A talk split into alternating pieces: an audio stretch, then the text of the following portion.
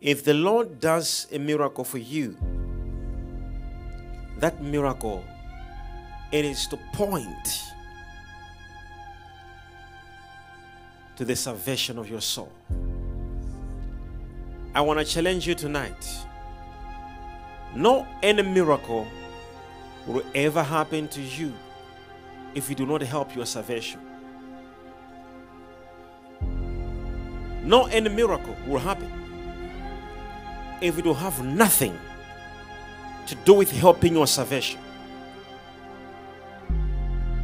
There is no miracle that Jesus would do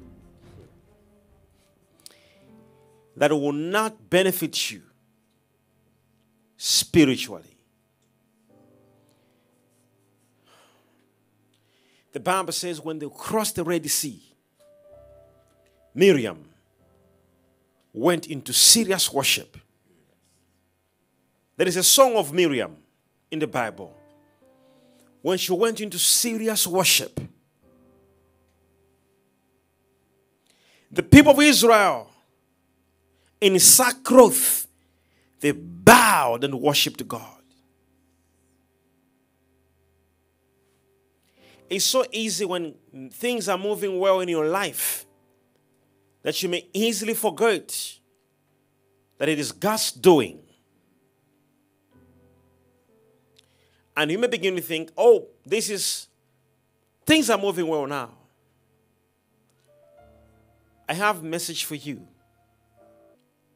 We're not an NGO that are just here to distribute answers. Like, oh, I have this, I need this. We're here on heaven's mandate to lead you to eternal life.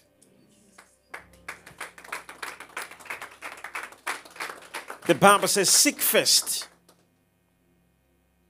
his kingdom. First. That's what we do to help you discover the kingdom. And then it says, and all these other things you need shall be added. So if what you're looking for will not move your spirit, will not move your faith,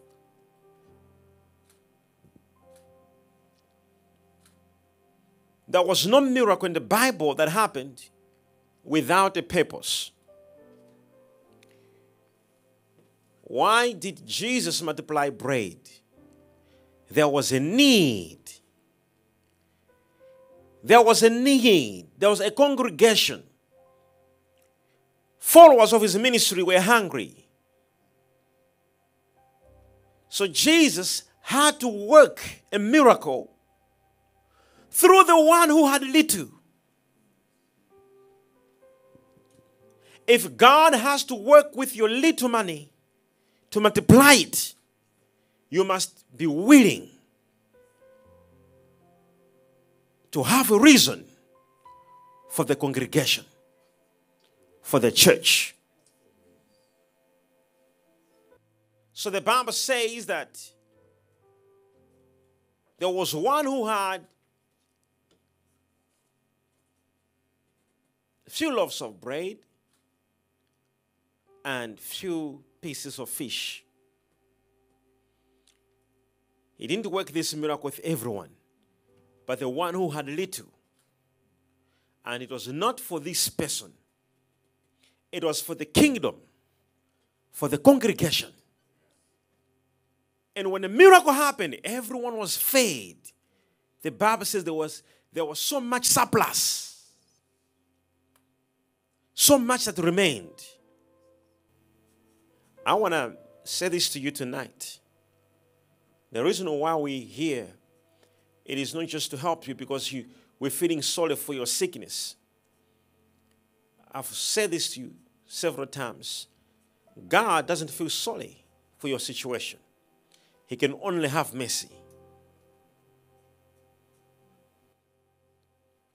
Trust you me he has put two ways. He says, choose. Die in ignorance or live in knowledge and faith.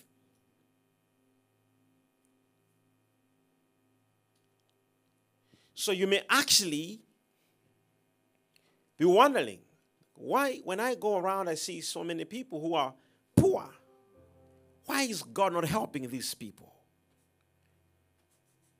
You may actually feel sorry because God has no jurisdiction there is no any jurisdiction. God has no any intervention on the affairs of the earth. When God was creating the world, He put it plain and clear. He said, Let us create man in our image and let him have dominion over the earth. Let him, not let us with him. He said, Let him have dominion, not let him and us. He said, Let him. So all affairs on the earth, man is responsible. God will never come on earth and do a thing only until you invite him to do so. He will never. That is in your hands. This is why Jesus Christ couldn't come as God, flying in the air and coming in the world to start healing people and intervening on the affairs of men. No, it is not possible. God will never do that. So, what was supposed to be done? He had to come in the form of a human so that he can exercise the authority as a human. Because as God, he is not allowed. This is why the devil cannot live where he is and come to your house and touch you. He can't. Because he has no power and authority to do so. This is why the devil will look for someone, some person, and enter into that person. This is why he is not he is not a spirit. He's not. The devil is not a spirit. He is a spiritual being. He is a spiritual being. He was created, not a spirit. He's a spiritual being. So, this is why he will enter someone to give you problems because he himself cannot come direct and do it.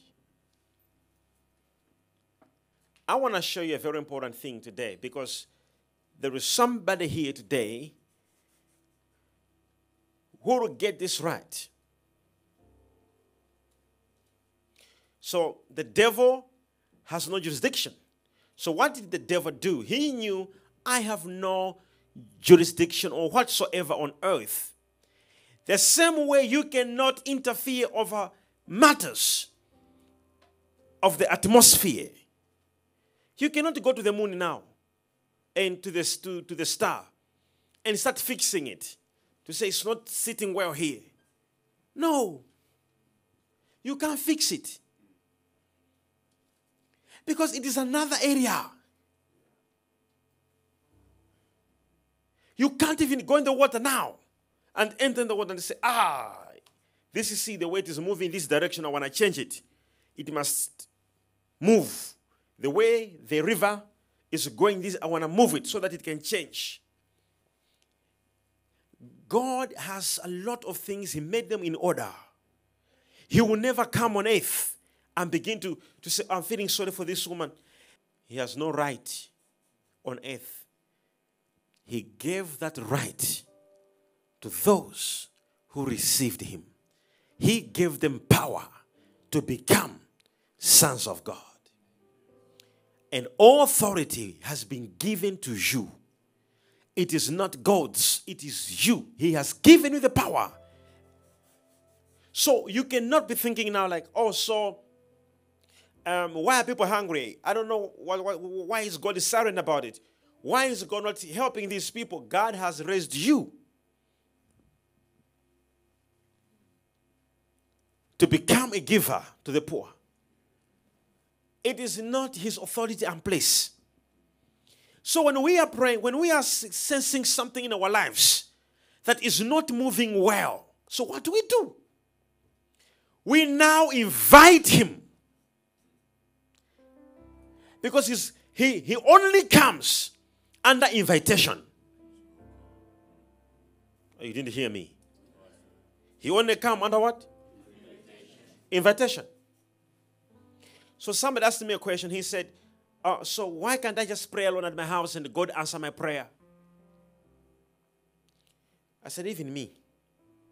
If you invite me to an occasion, I'll ask you who and who will also be coming. That's how you invite great people. You don't just say, I'm inviting you to this ceremony. No, you tell them that apart from you, we have also invited this one and this one and this one and this one. Then they they make say, okay, I'm also coming. Then they say, You are the guest of honor. Or the guest of honor is so so so you need to understand what the Bible speaks. Check your Bible here. That God only moves in heaven when he sees 24 elders bowing, then God becomes so, then the light shines. When he sees the elders, the 12 sons of, of, of Jacob, and the 12 apostles, 24, when they begin to worship, so even God doesn't just move anyhow. Do you understand that even Abraham in heaven has a special package? He owns part of heaven. That even Jesus gave a parable. He said there was one man who was rich and one man who was poor, and they both died. And the poor man was in the bosom of Abraham in heaven. In heaven, Abraham has his own bosom that some people will go and live in his bosom.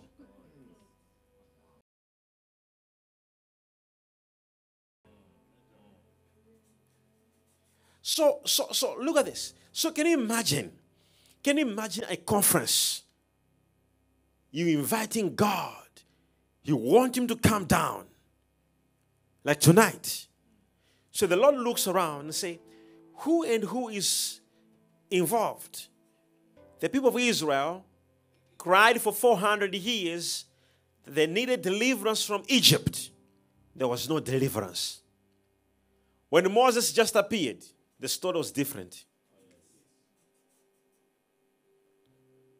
The story was different. So God will descend, come down through women of God, through men of God. and use them and sit upon them. Because he has no right just to interfere anyhow in affairs of men. No. So he sits on his people. So it is these people that he uses because he cannot just come directly and begin to touch things because he never said he does that. His authority is in heaven. On earth, He uses you. He uses this one. He uses that person. He uses that person. He uses that person. So the Lord will never manifest without choosing somebody. Because God, He's so powerful that He actually just in, He's just busy on the throne. Kings come and go, queens come and go. But he sits on the throne forever. As I said, God will not come and interfere in your marriage. He will never interfere in your sickness. You have to invite him to come. Everywhere in the Bible where you heard God appeared, he was invited. If he was not invited, there was one person who he was sitting upon, and he would come to talk to that person. He wouldn't just go to the house of Jezebel, himself, the angels, to go there and then begin to cut the bodies of Jezebel. No. He said, anoint Jehu. Anoint Jehu. I want you to sense in the realm of the spirit, sense Whatsoever has been holding you down, Whatsoever has been standing on your way has to live by the order of a prophet tonight. And I want you to hear this statement very well and very clearly, as I did mention before. That the reason why sometimes you may be praying and be praying and you feel like there is silence and God is quiet, sometimes God comes down when He sees certain people He has anointed being in the midst of you and together calling on His name. It's a different story altogether. Hear this, and I want you to hear me very well. When I say God will deliver you tonight, I will take you through some elements of deliverance. Number one element deliverance from evil men, evil people. These people, the devil, he enters them so that he can mess you up. Sometimes, actually, you may not know what I'm talking about because you are blinded right now. Because some of the people the devil is going to enter could be your own friends, the people you know, your own boss, your own partner, somebody that you may even not think about. The devil may possess them to mess you up. You need God to deliver you from their hands.